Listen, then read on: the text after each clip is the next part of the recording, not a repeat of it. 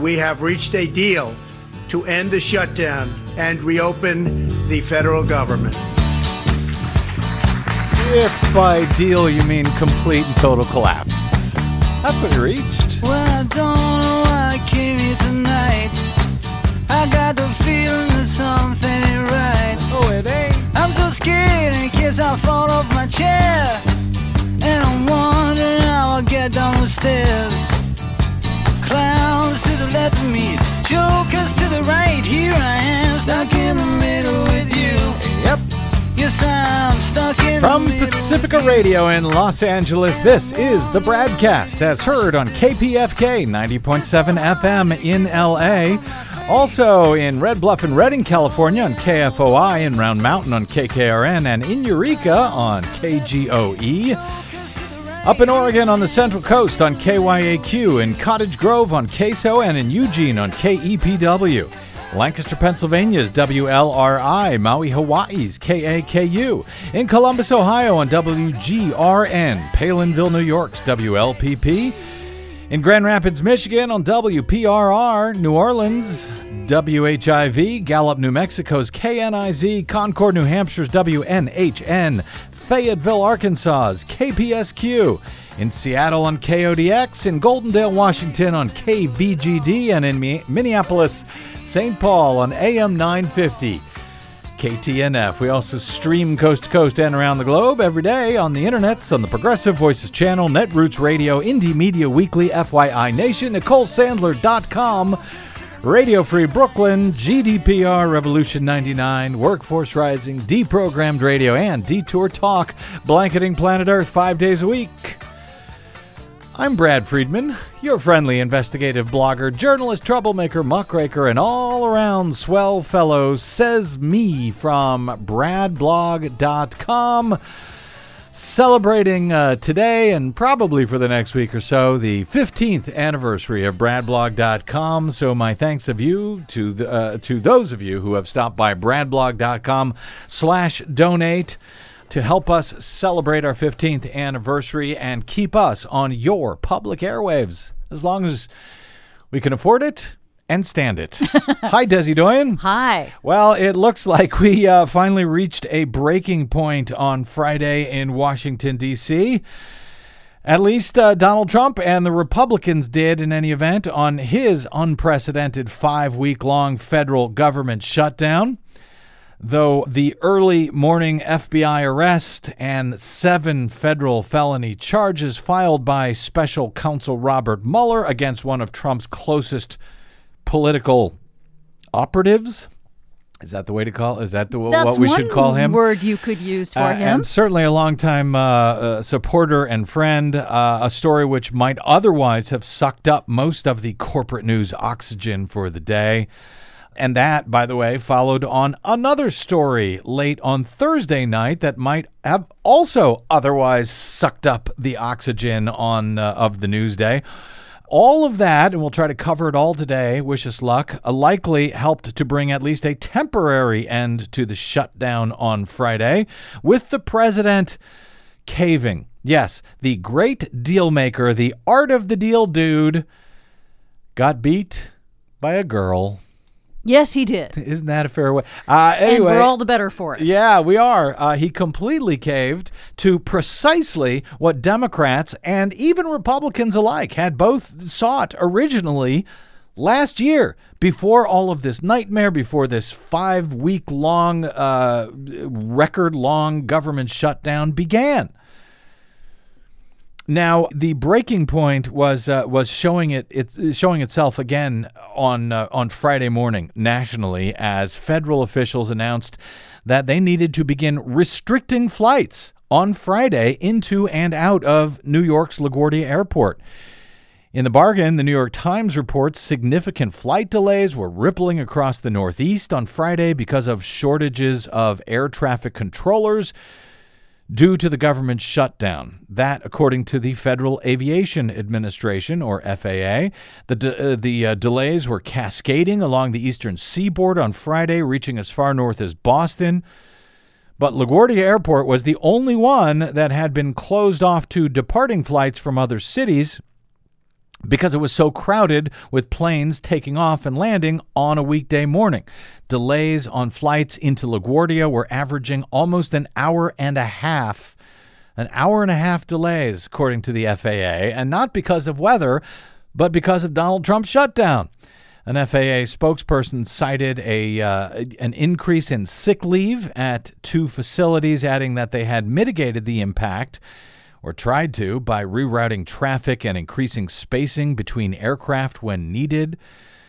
But that all led to these cascading delays. The National Air Traffic Controllers Association on Friday said that the worker absences were not part of any coordinated effort.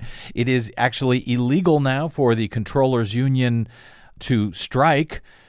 That following the 1981 standoff between flight controllers and Ronald Reagan, who fired 11,345 of them for striking back in 1981. Remember that? Oh, yes. Are you old enough to remember that, Desi? I am old enough to remember that. Okay. It was a big deal of union busting. Yep.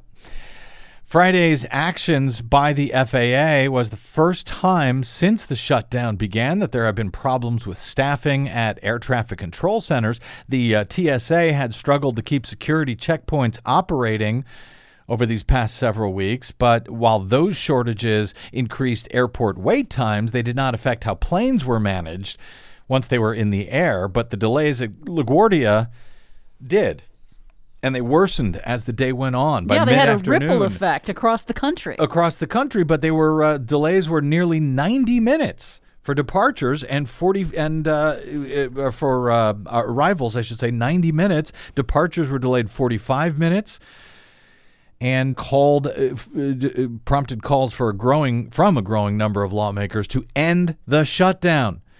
At the same time, Washington Post reported on Friday that at least 14,000 unpaid workers in the IRS division that includes tax processing and call centers did not show up for work despite orders to do so, which was is a big challenge to the Trump administration's ability to minimize damage from a government shutdown. The administration had ordered more than 30,000 employees back to work unpaid for the tax filing season, which starts next week. But 26,000 workers who were called back to the IRS division, that includes the tax processing centers and call centers, out of those 26,000 workers, 9,000 of them could not be reached. Remember, they're not actually allowed to check their email while they're furloughed under a government shutdown.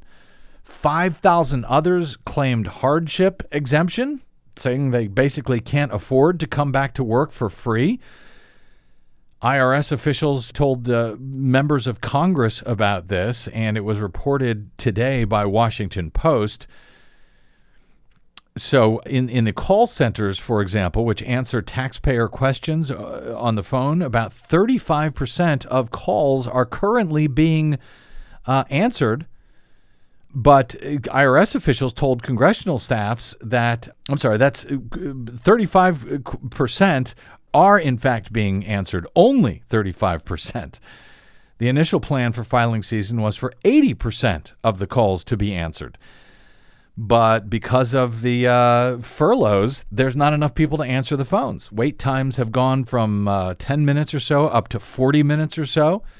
The IRS reported it was losing about 25 IT staffers every week since the shutdown began, with many of them finding other jobs. IRS employees said they can't afford to go to work or pay for childcare if they're not going to get paid. They've been working some 30 days without pay over the record-long shutdown. Of the some of the numbers of the 1,700 accounts management workers who were called back to work in Kansas City and St. Louis, fewer than 600 actually showed up, according to one of the unions out there in Kansas City.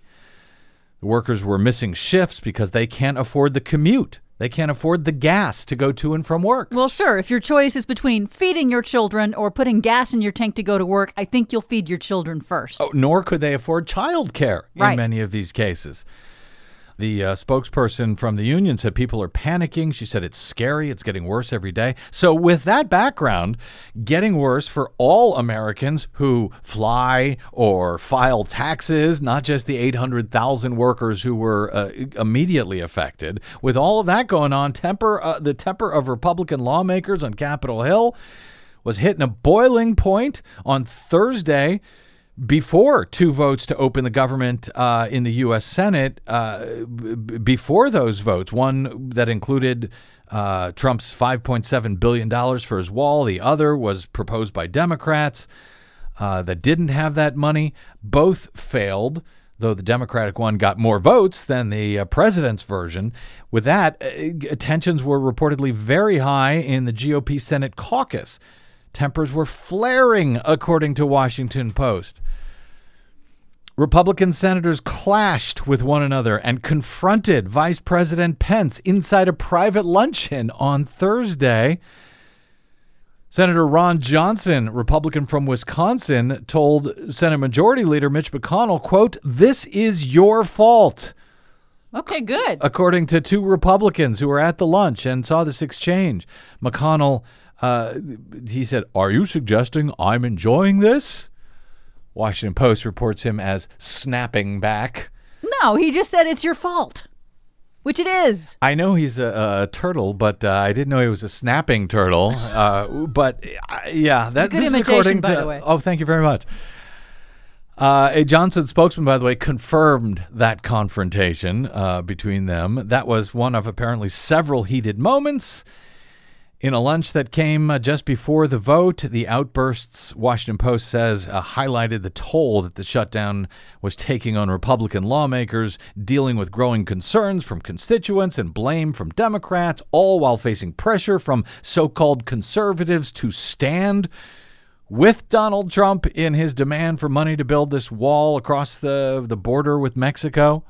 So with all of that facing Donald Trump today and his poll numbers cratering over the past week and the two stories regarding his administration and Robert Mueller's investigation into it, he just finally caved. Completely and utterly, at least for the next 3 weeks anyway, in a, what was it, about 20-minute speech? Yes. At the White House Rose Garden.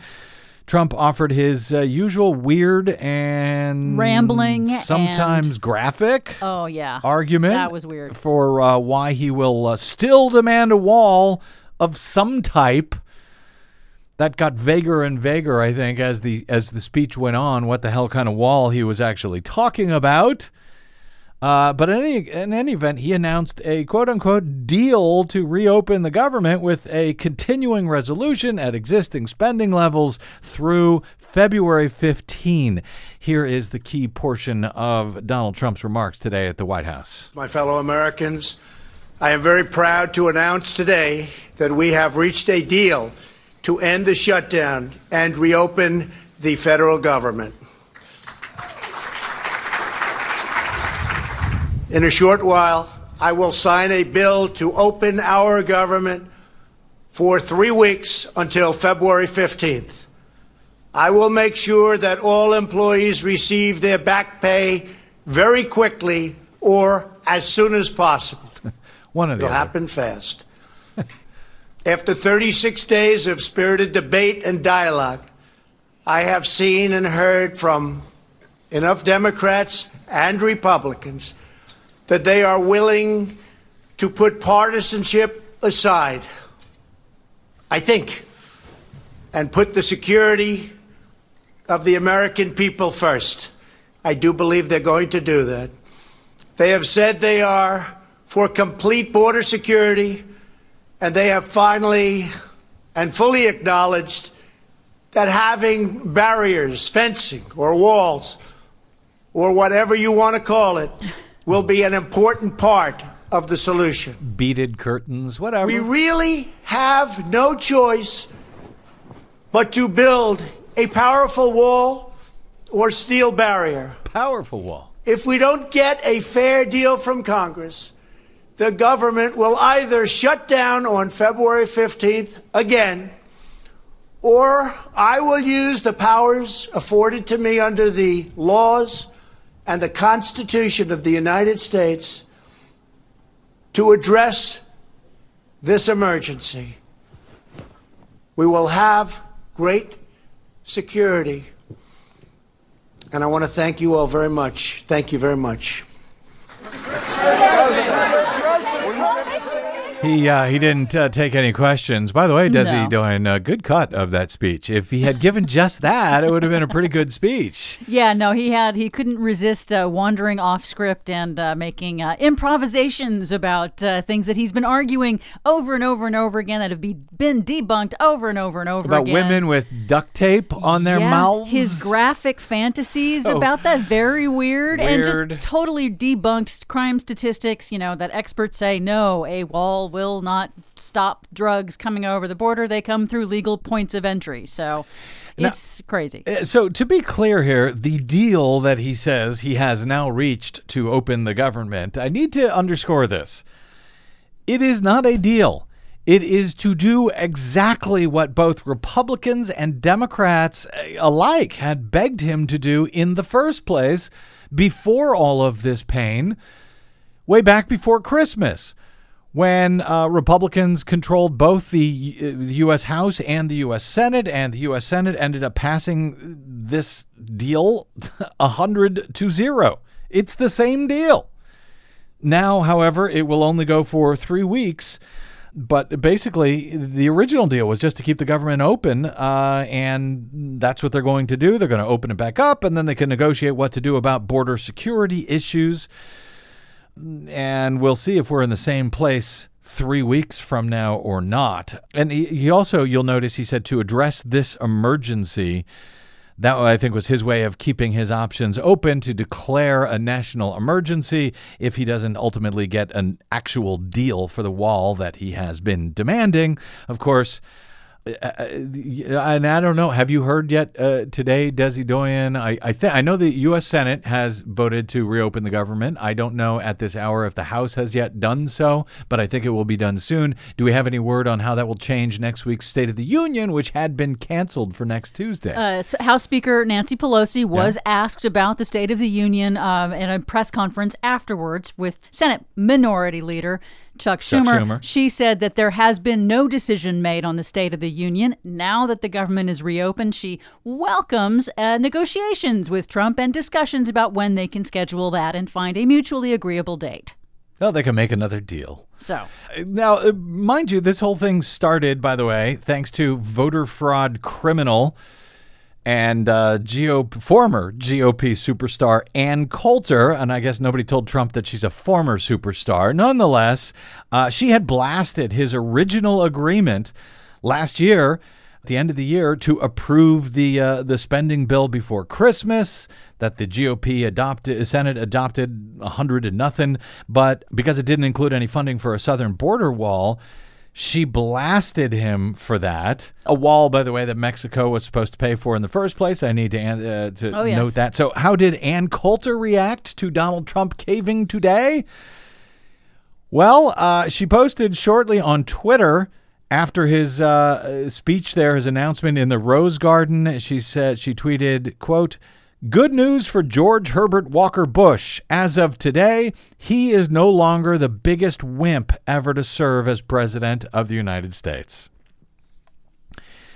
Doesn't seem like it went over well with Ann Coulter.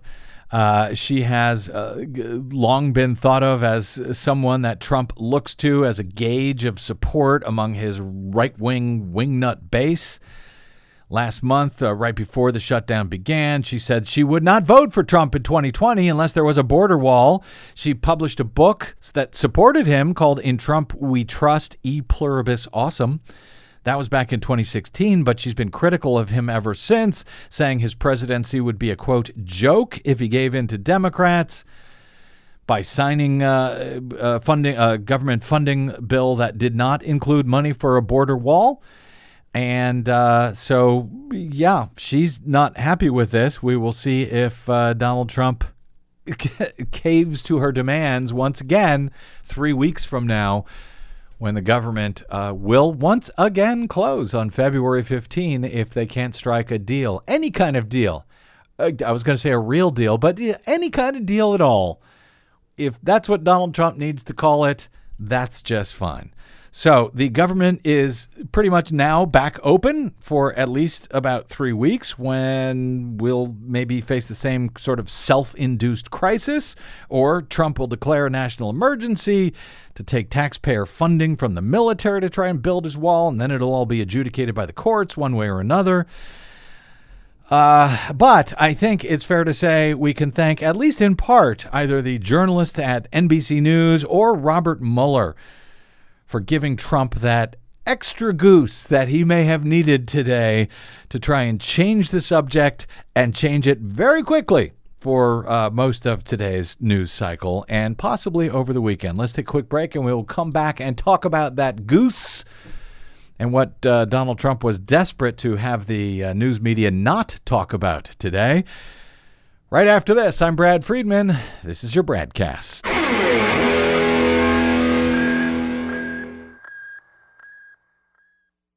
Hey, this is Brad. Remember me, the guy who was warning you about Donald Trump from the day he entered the race, when the rest of the U.S. media were telling you his candidacy was a joke, that he'd never win, and that Hillary Clinton had it in the bag. We told you otherwise from the beginning and up until Election Day. Well, we may have been right, but we still don't have corporate or foundational support. We still rely on you to stay on your public airwaves. Please stop by Bradblog.com/donate to support the work that Desi Doyen and I do every day. This country ain't gonna save itself, but we can all do it together. That's Bradblog.com/donate. And thank you. Like a rolling stone. Oh, I see what you did there. Welcome back. This is the BradCast. I'm Brad Friedman from Bradblog.com. We will get to the Rolling Stone in a moment, who says he is not going to roll, whatever that means. But what was Donald Trump so eager to avoid, amongst other things, today by his pretend deal to reopen the government? Well, on Thursday night, on a remarkable story from NBC News, just kind of mind-blowing, Jared Kushner's application for a top-secret clearance was rejected by two career White House security specialists after an FBI background check raised concerns about potential foreign influence on him. But their supervisor overruled the recommendation and approved the clearance, according to two sources familiar with the case who spoke with NBC News. The official who approved the clearance despite it being rejected by the career professionals. The official, the guy is a guy by the name of Carl Klein. He's a former Pentagon employee. He was installed as the director of personnel security in the executive office of the president in May of 2017. So he was installed by the Trumpies, by the Trumps. Kushner's case that was rejected by the career professionals, reportedly, was one of at least 30 cases in which Klein overruled the security experts and approved a top-secret clearance for incoming Trump officials despite unfavorable information. There was unfavorable information that was discovered by the security professionals concerning these people, including Jared Kushner, Donald Trump's son-in-law, and one of his top senior advisors. They said that a number of the rejections that were overruled, the number that was overruled was unprecedented. It had happened only once in 3 years before Klein came into this job. And then he went ahead and did it some 30 times. At least. The sources who spoke on condition of anonymity to NBC News said that Kushner's FBI background check identified questions about his family's business, his foreign contacts, his foreign travel, and meetings that he had had during the campaign, according to the sources. The White House office only determines eligibility for secret and top-secret clearances, and they rejected Kushner for that, for the top-secret clearance. But Kushner wanted an even higher designation than that as a very senior official dealing with all sorts of... Remember, he was going to solve the Middle East crisis. He was going to solve South America and everything else that Mexico, was going on. Yes. Right. So, you know, he needs the best information, I guess, that the U.S. government has in order to do that. So... he wanted even higher access than top secret. He wanted, or the president wanted to give him what is called sensitive compartmented information access, or SCI. I think that's the highest level of security clearance in the U.S. government, at least that I know of. The material that is sensitive compartmented information is the government's most sensitive secrets. It includes transcripts of intercepted foreign communications, CIA source reporting. In other words, who are the sources for the CIA? Who are our spies around the world and other intelligence? The CIA is the agency that decides whether to grant an SCI clearance to senior White House officials after they have obtained top secret clearance. So the CIA does a further background check on these people, and they were asked to do this check on Kushner. But after Klein had overruled the security specialists in the White House and recommended Kushner for top secret clearance, when Kushner's file then went to the CIA for a ruling, the CIA looked at this and looked at how he had failed the lower security clearance. And they balked, according to NBC. According to NBC, and two of the people familiar with the matter. One called over to the White House Security Division, wondering how it was that Kushner even got a top secret clearance. The source said. The source say the CIA has not granted Kushner clearance to review SCI material. That's good. That would mean that Kushner lacks access, however, to key intelligence that he might need for whatever the hell it is that is his job, unless President Trump decides to override the rules, which apparently the president is allowed to do. So he can simply ignore all of this stuff anyway, no matter what it is the CIA says. He can simply ignore it and show this information or give permission for this information to be used by Jared Kushner, his son-in-law. Congressman Elijah Cummings, the chair of the House Oversight and Reform Committee, said in a statement that the NBC News reporting raised questions that he hopes to answer as part of his investigation announced this week into how the Trump administration has handled security clearances.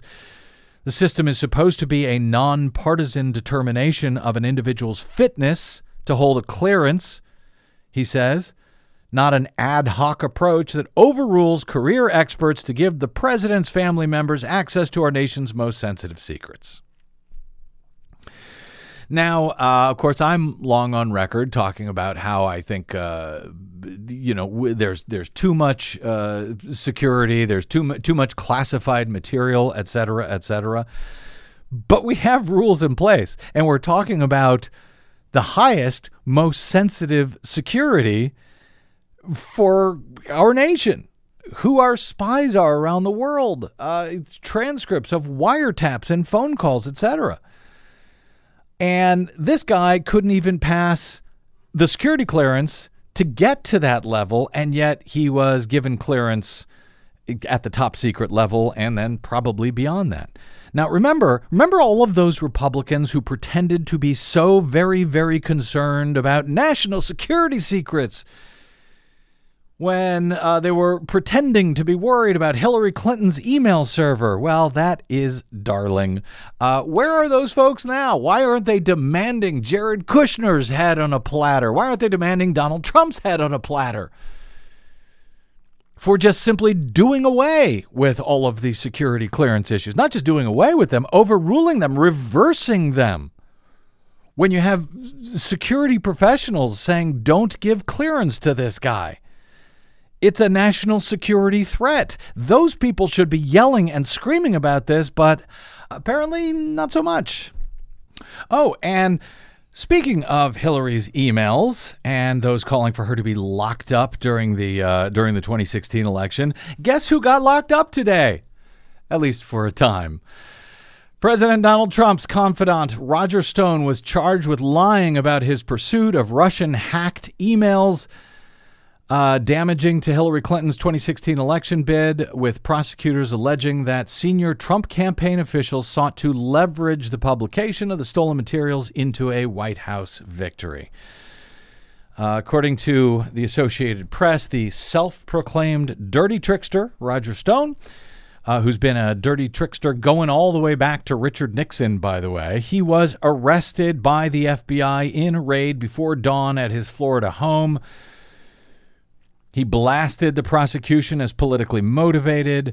AP reports a circus-like atmosphere outside the courthouse as supporters cheered him on and spectators shouted, "Lock him up." Stone proclaimed his innocence and predicted he would be vindicated. I know we've got some audio for that, but I don't want to play it because I want to. We're running late, and I want to get to a guest in a moment, so I'm going to try to not get sidetracked.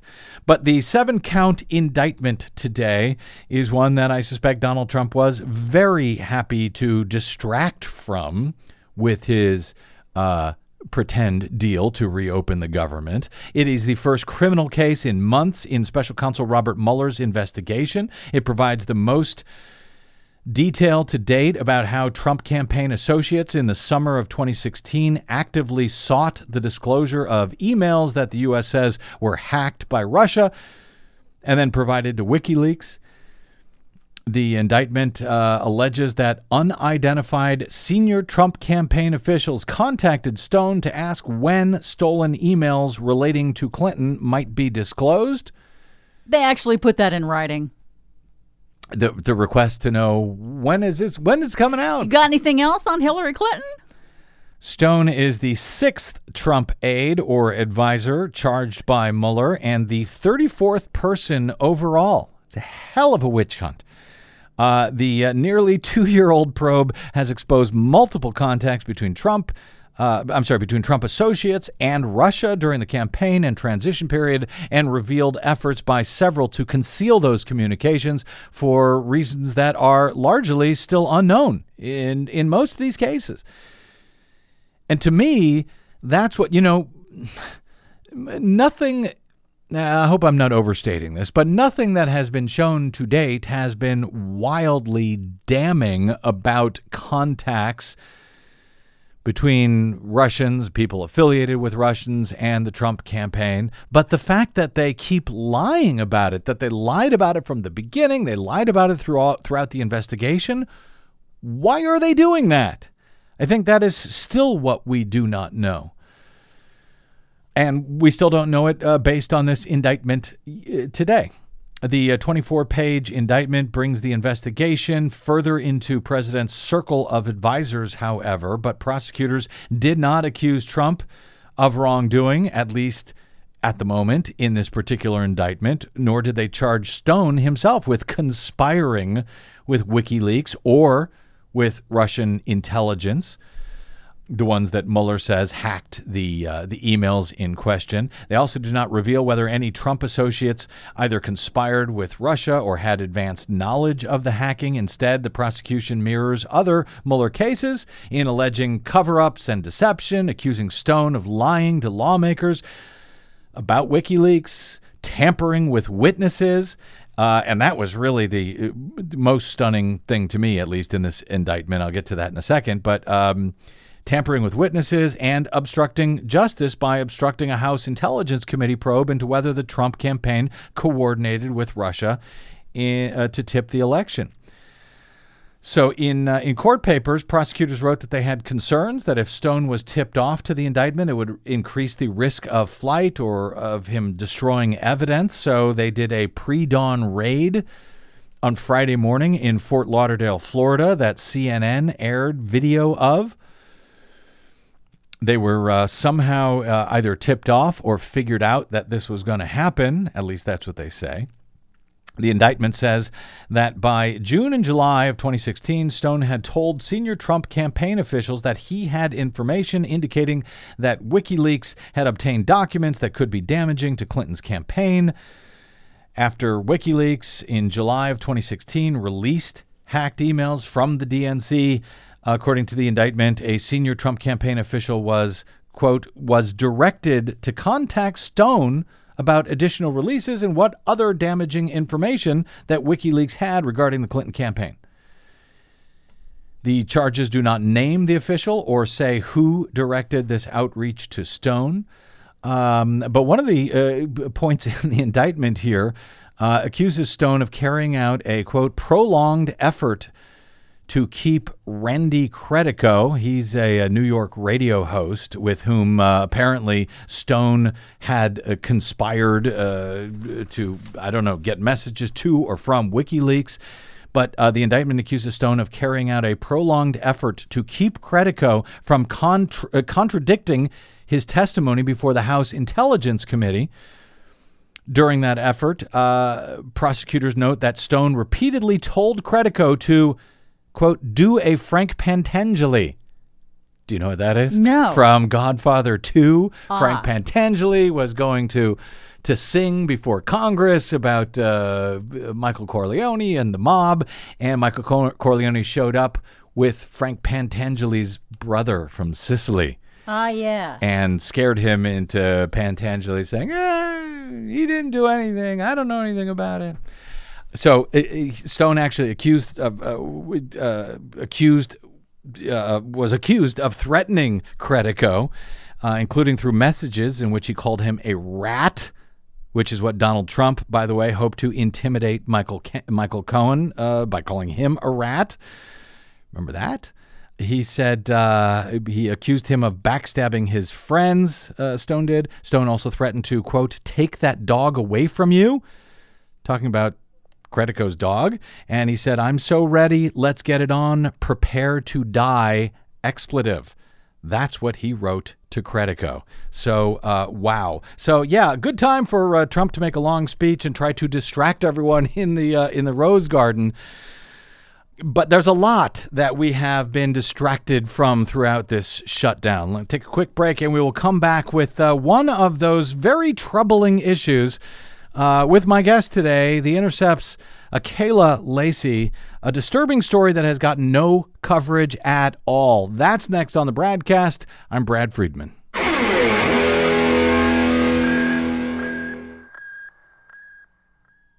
Hi, this is Desi Doyen from the Green News Report and the BradCast. What the public hears on the public airwaves matters. At the BradCast, we do our best to bring you accurate news and analysis on the issues that actually matter, and we do it all independently without corporate or political influence. But we can't do it without you, now more than ever. Please help us stay on your public airwaves by going to Bradblog.com/donate to help keep us going. That's Bradblog.com/donate. And thanks. Welcome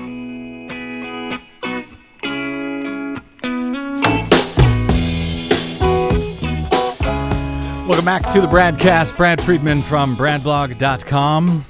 On Wednesday, during the fifth week of the record-long federal government shutdown amid fights over whether Donald Trump would or wouldn't present his State of the Union address to Congress on January 29, and whether Trump's former lawyer, Michael Cohen, would be testifying to Congress amid threats to his family from the President of the United States.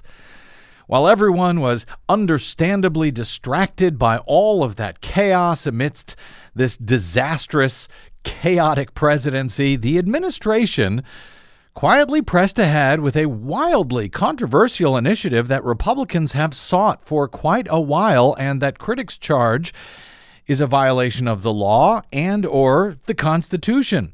On that very busy Wednesday, Akela Lacy reported at The Intercept, the Trump administration made a quiet move that opens the door for the religious right to use the Religious Freedom and Restoration Act to discriminate against able foster parents whose religious views are in conflict with those of an agency.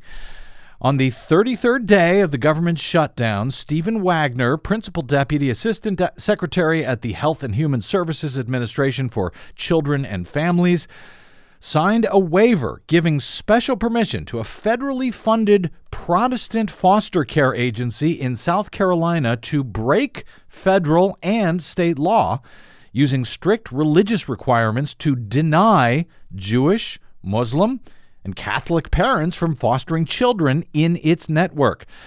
After months of lobbying by Reed Lehman, president and CEO of Miracle Hill Ministries, as well as South Carolina lawmakers and the state's Republican governor, Henry McMaster, Wagner signed a waiver that lets the agency keep its federal funding despite warnings by the South Carolina State Department of Social Services that it is violating federal and state non-discrimination law as well as internal agency policy by denying parents of the Jewish faith from fostering children through this program.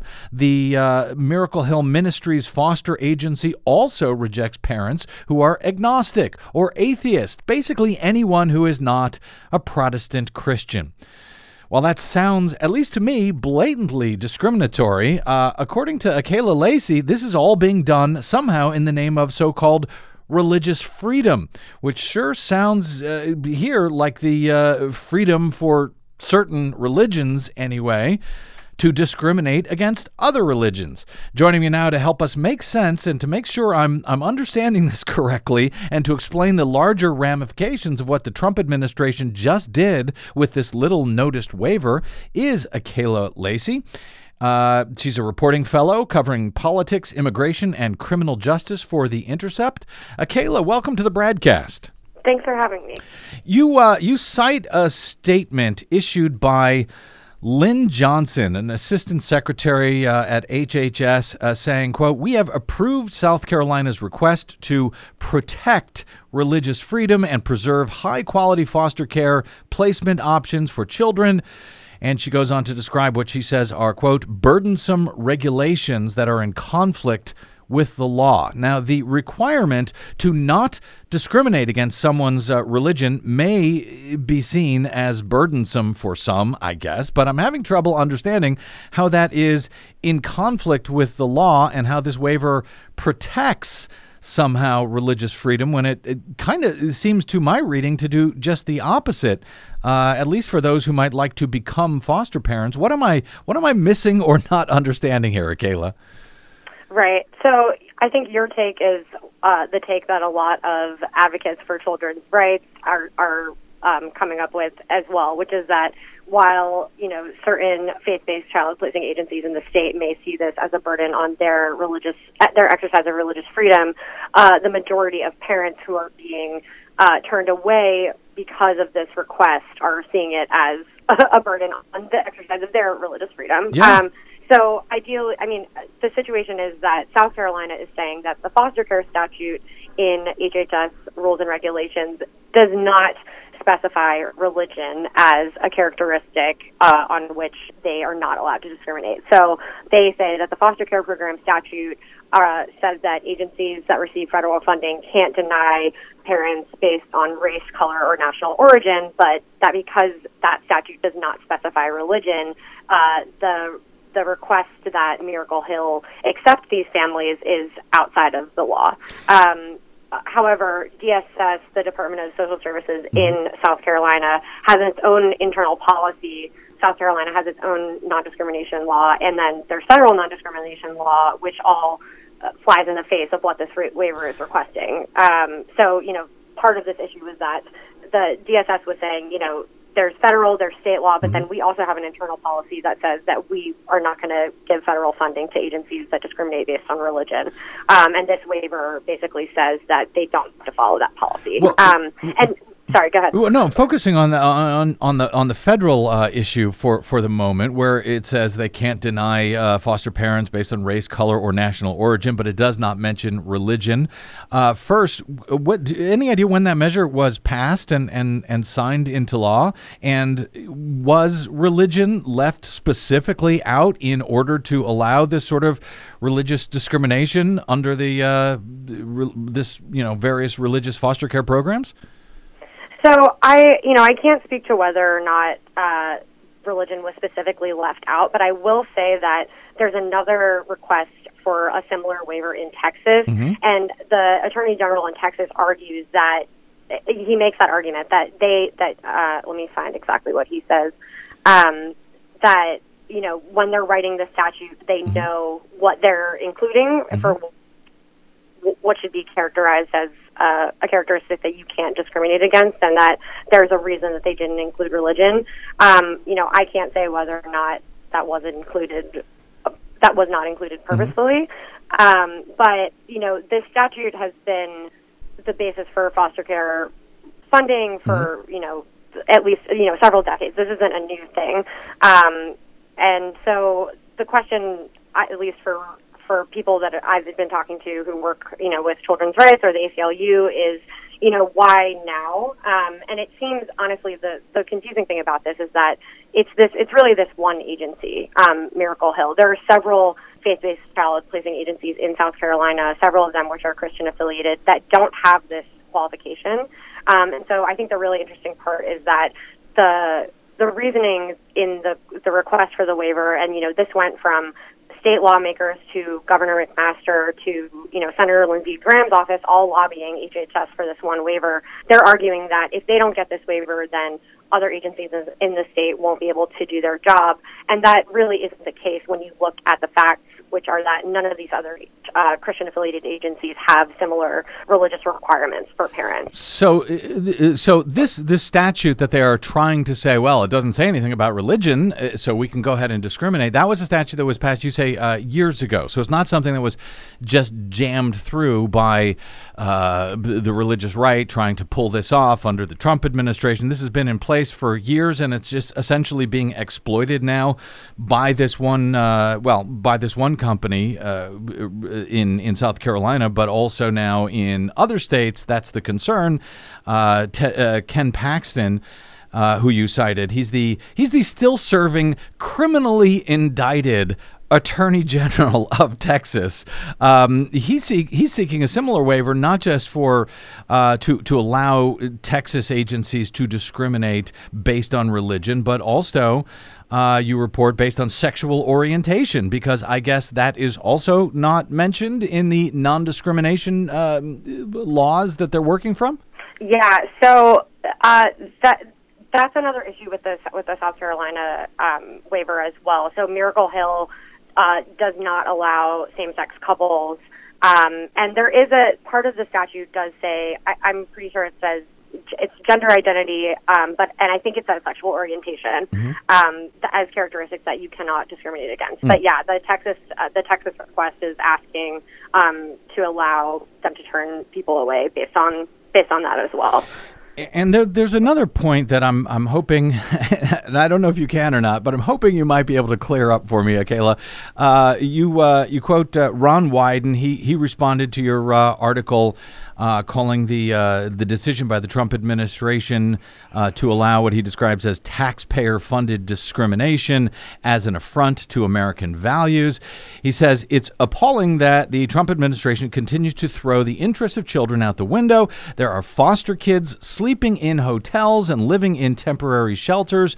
To turn away qualified parents because of their religion, sexual orientation, or gender identity, and deny these kids a secure home is immoral. That was Democratic Senator Ron Wyden from Oregon. And yet, in the waiver signed by the Trump administration, it states that South Carolina needs more child-placing agencies. And yeah. That faith-based organizations are essential to recruiting more families for children placement. So they both seem to be saying that if you do what we think you should do, it will be better for kids. It will be able to find more homes for foster kids. Who's right? Is there any data pointing one way or the other? Because they seem to be saying the complete opposite things about the same thing. Yeah, so I can only speak to South Carolina for whether or not, this will be, shrinking the pool of able foster parents that are available to foster children. Mm-hmm. But like I said, Miracle Hill is the largest foster care provider in South Carolina in this area, in the Northwest Triangle, Greenville, Spartanburg, and Pickens counties. In that area, based on interviews that I've had with parents that have tried to foster with them and children's rights organizations that work with them, Miracle Hill is the most well-resourced and the agency that does the best work. And so that was a big part of this story, that, you know, we're not trying to demonize the agency for, you know, not doing their job, but it's just unfortunate that an agency that has such great power and serves so many children doing a lot of good work in the state, that they want to be able to turn away parents, able parents. And so, yeah, exactly what you're saying, that it doesn't really make a lot of sense to say, you know, we need more parents, but, you know, we want to restrict the pool of people. I think it's pretty clear that the argument that this is in the interest of serving children, especially given that the other agencies are still going to be able to serve children with or without this waiver, that it's only applying to Miracle Hill, I think that's pretty transparently false.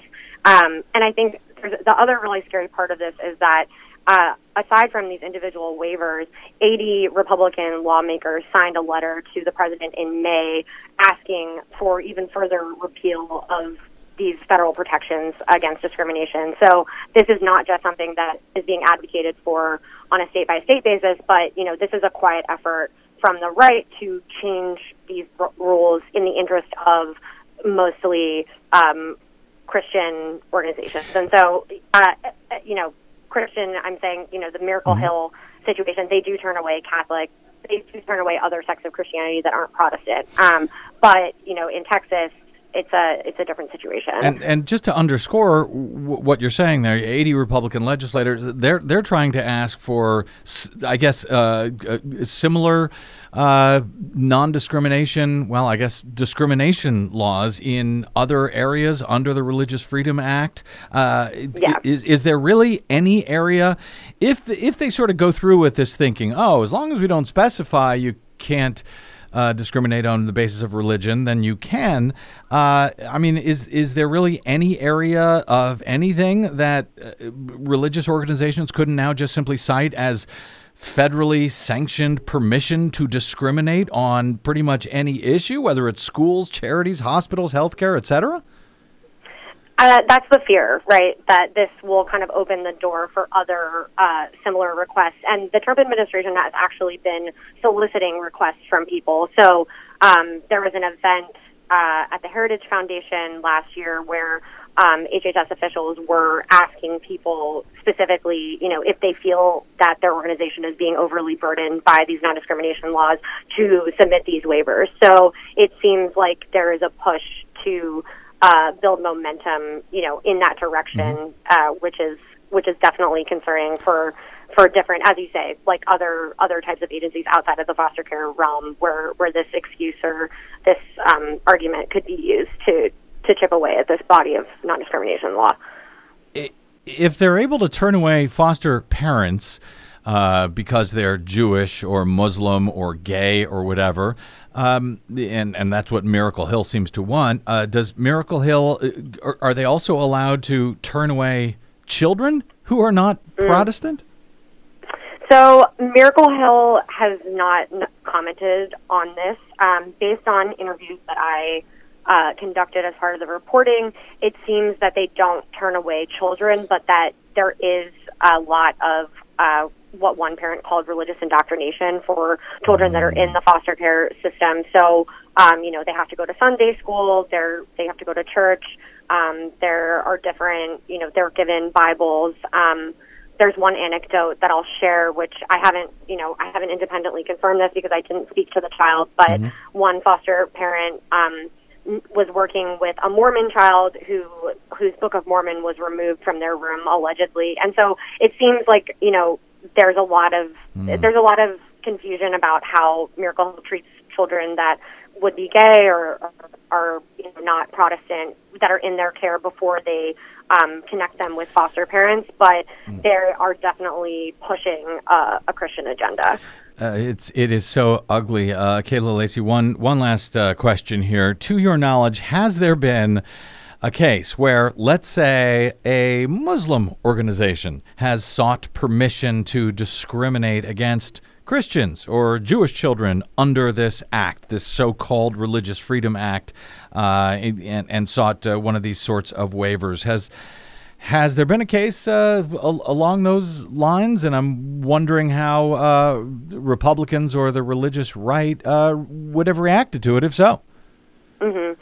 Not to my knowledge, but I do know that, you know, based on the idea that, you know, I don't want to say that this is just like a Christian thing, because even Christians are getting turned away from Miracle Hill, and that's really the most confusing part of this, because there are several Christian affiliated agencies in the state that don't have these restrictions, and so several of the parents that I've spoken to have worked with Christian organizations that were happy to work with a Jewish family or a Catholic family, and so I would assume that, you know, the scenario that you're suggesting, I would assume that Republicans would not be happy if it were the other way around, based on the arguments that they're making as far as religious freedom. But, you know, there's been a lot of reporting on the rise of the religious right in HHS and the Office of Civil Rights, which was created under the Trump administration, and the fact that, you know, this denomination, Christianity, has been given privileges over, you know, other religions that might be asking for these same permissions. I think based on some of the rhetoric that we've heard from the president on, you know, Muslims, I would imagine that there would be, you know, an uproar were it the other way around. The article at The Intercept by Akela Lacy ends, the episode bodes poorly for advocates of civil liberties and religious freedom alike, and opens the door for foster care agencies in other states and players at other HHS-funded agencies, including the offices of Medicare and Medicaid, National Institutes of Health, the Food and Drug Administration, and the Centers for Disease Control and Prevention, among others, to discriminate in the name of religious freedom while keeping their federal funding. It's a disturbing and interesting story, Akela, and I really appreciate the fact that you're focusing on it with all of the other noise and sturm and drang that is going on. There is a lot that the administration is pulling off with very little notice, unfortunately. And so really appreciate your coverage at The Intercept, and you're joining us today on the BradCast. Thanks for your interest in the story, and thanks for having me. You bet. We will point over to Akela Lacy's story at theintercept.com, and you can find and follow her work on the Twitters at Akela, that's Akela_Lacy on the Twitters. Thanks, Akela. Thank you, Brad. You bet. I got to get out. I'm running late. As usual, my thanks to our producer, Desi Doyen, and to all of you for spending a portion of your day or night with us. If you missed any portion of today's program or any other, download it anytime for free at Bradblog.com. We've got years and years of archives for you to enjoy and share. Though we do ask, if you don't mind, as we celebrate our 15th anniversary of Bradblog.com over the next week or so, that you consider stopping by Bradblog.com/donate to help us continue to do what we try to do over your public airwaves every day. That's Bradblog.com/donate. Drop me email as well if you like. I'm bradcast@bradblog.com, and you can find and follow me on and share everything we do here on the Twitters and the Facebooks at The Brad Blog. Okie dokie, that's it. Until we meet again, I'm Brad Friedman. Boy, oh boy. Good luck, world.